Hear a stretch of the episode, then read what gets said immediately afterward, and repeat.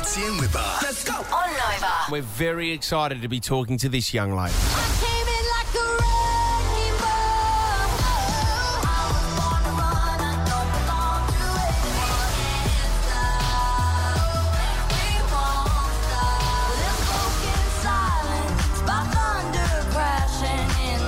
It's good to hear your voice again, Miley Cyrus. Hi, how you doing? Oh, welcome back to the Fitzy and Whipper Show. Thank you very much. Good to talk to you. The new single Midnight Sky. I'm just we're loving this at the moment. We're playing it constantly. It's been a long night and the mirror's telling me to go home. We've all been there before, Miley. Yes, we have. I mean, listen, I'll tell you the real story. Actually, it doesn't sing quite as well, but that line was actually inspired by one of the last nights I went out before kind of the corona craziness and everything getting locked down. Yes. Um, I went and performed for the Morrison Hotel anniversary with the Doors. And I oh. ended up going out that night, and I went to take a picture because there were like so many icons. Yeah. Linda Ramone hanging out, Billy Idol, all these legends. And I go, I go to take a picture, and it was on selfie style. Oh. And we had all been partying, and I looked horrible. the mullet was sweaty and flat, mascara dripping down my face, and I thought, oof, it's time to go home. And it's like, well, that doesn't seem as quite as well, but you know, we've all had that moment. Oh, yeah. Well, Marley, what I love about you too, last time we spoke, uh, I remember you talking about how you wrote one of your songs in, in an Uber on the way to somewhere, in the back of a cab. Um, where did you write this song, Midnight Sky? You know what's so funny is this song actually really only got written about two, three weeks before I ended up filming the video. So it was one of those Yeah, things right. that I just knew and it was right. And I actually went in not really wanting to cut anything. Mm. Um, what happened is I was actually writing the treatment because I obviously we all had time to kind of get extra creative and, and try things that we may have not had time for and passions turn, you know, kind of hobbies into something more during this time. And so I started writing a treatment actually for another song of mine. Yeah, Uh, right. And I went to the studio to show my producer and uh, one of the girls that I that I write with, and I and I went there to go hang out, and, and they were working on this track, and I thought, wait, this visual, that's where I wrote it for, which Yeah, I didn't yeah. even know. I wrote it for this sound. Let's Yeah. write the song right now. And we just sat down and started writing it. I hadn't even cut the chorus before I said to them, "This is my first single." And I love that. When It's you a great performed song. it um, at the VMAs the other weekend, unbelievable. Well done. Did you, with the Wrecking Ball, bringing that back into action, was that sort of symbolic of 2020 being such a mess, or you just wanted to be swinging again? Well, that was that was really a fan idea. You know, they um kind of came up with this. They started creating these edits um, on Instagram, but just tagging me, and people had photoshopped, I guess, the, the wrecking ball scene to a disco ball, um, and you know, the craziest things you could ever imagine end up getting created by memes and the internet. And I thought that would be a great reality, um, and so just made it happen. Yeah, Well, awesome. Molly, one thing you, I mean, you steered our show the other day because we heard that story about you and your father. Oh, the This was on the Josh Rogan experience in the podcast and being on the back of the um, mountain bike, uh, sorry, the dirt No, bike, dirt bike. where the tree had fallen and then Billy Ray ducked down, but you were on his back and bang, you got hit. That sounded like an unbelievable What- what's- experience. what's been? Has Dad? Did Dad give you a, a phone call after that? Um, well, you know, my dad, for years after that, I would get him, you know, they have those trophies that say best dad ever. I would mark out that put every, every single year. Well, Every birthday from about 40 to 50, I got my dad a worst dad ever. Yeah, but you know what, Miley, to make you feel a little bit better, or Billy Ray to feel a bit better, after we heard that audio, which was amazing, we had our listeners ringing in. We had so many calls. There was two or three. My brother slipped over on the loose driveway, and my dad drove over him. And then, thinking it was one of the toys, backed back over him because that wasn't enough. we were in a golf cart and he was chasing his best mate. I actually rolled out of the golf cart and he kept going. there was severe flooding in our area and hmm? I had to walk in front of the car while he had the high beams on. Oh. Check the depth. And Was- as long as it didn't go past my hip, we drove through. Oh, it's always the dad, I'll tell you. Isn't, Isn't it? it? How bad were the injuries at the time, Miley? I think, you know what, I, I, I always try to remind myself to be more like I was at that time because I was so young and didn't have any expectations of getting hurt hmm. that actually because I didn't tense up in any way Yep, and yep. I just went with it was the reason why I didn't get hurt. I Yeah, sure. will do.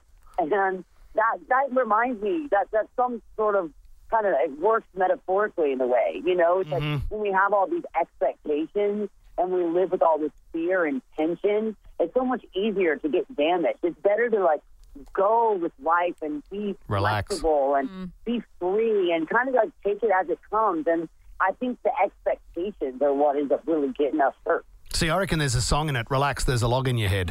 uh, that could, Yeah. could be the new single. Miley, do you miss, because you are such an amazing performer, do you miss actually being on the road?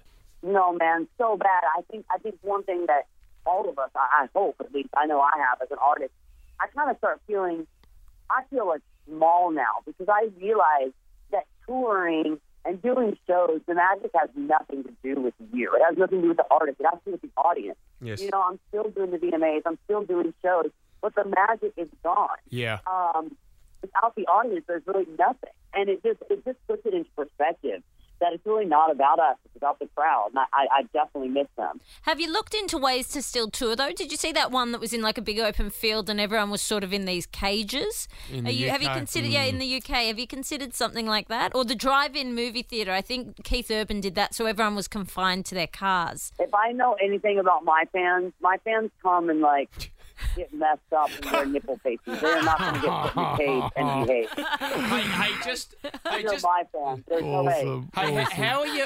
Do you know what I love? Your merchandise is amazing, Miley. You've got a face mask with your lips on it and your tongue hanging out as well. Are they selling well? Do you know? Uh, I don't know. I wear mine a lot, which I which I like because it obviously looks very real. on me. Um, but I put it on everybody else, and it makes it makes me laugh. I actually have my band wearing them right now, um, and it's it's just hilarious. It looks really real. Miley, I, I, I, know, I don't want you to get too political, or whatever, but it's a very important vote for you guys in November. Will you be getting involved with this at all to tell people to vote? Is it very important to you? Of course, of course. You know, like I don't know. Listen, I'm 27. I don't know if I. I know I've never experienced an election this important before, and I'm not sure that I ever will again. I hope Yep. not in my lifetime, but the stakes will be as they are now. Um, I, I can't express the importance enough, uh, especially of young people getting out there and being active and making sure that their friends, their family, um, are voting and have their information about whether it's mailing in, um, about uh, about the the state of our country right now, the hate, Yes. the pain. Um, it's just it's just crucial that we get out there and make changes, um, and we have someone fit for the job running our country. Yeah. And Molly, do you, uh, we understand and we read the headlines here, but we're removed. You know, we're a long way from America or living what you guys have been living. So all we hear and, and see are these horrible headlines and what's going on. Do you think the change will happen, though? Do you think there's enough people like you with a voice that's proud enough to say en- enough is enough? Do you think people will go to the polls or he'll be there for another four years? I think young people are really stepping up to the plate, really taking uh, charge and, and getting mobilized. And um, I think it's also, you know, the dedication, uh, working and, and, and advocating tirelessly. Um, I really, I really think so. I think that, um, you know, it's, it's, it's kind of rock bottom here right now. And so I think that it's, it's a desperate time. Um, and that's when people really step up. Yeah. It's well It said is- because it's- it's, it, you hope you hope that it can't get Oh, any lower. You Listen, know, I don't, I don't believe, I don't believe in don't worry, be happy. I believe that worry is healthy.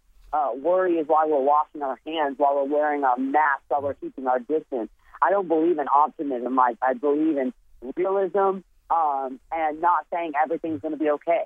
Nothing is just the way that it is. You have to work for it. Mm-hmm. Um, and I think that we're realizing that now. People are going to be the ones that have to make the change.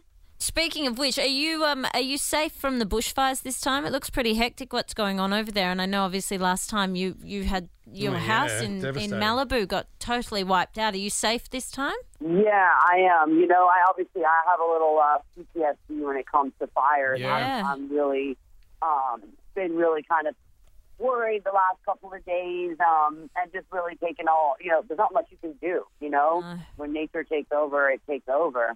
Um, so again, like we talked about, about kind of being that baby again that can really just kind of Yep. relax into it and, and be at peace with nature and know that she's always going to win. Don't fight her. Well, Miley, we miss you. We're loving the new music that you're bringing out, and we can't wait to have you. you. back in our country. We know you love Australia, and uh, yeah, look after yourself over there. Can't wait to see you soon. Thank you so much. Thanks, worries. Marty. Bye bye. Fitzy and Whipper. Let's go on Nova.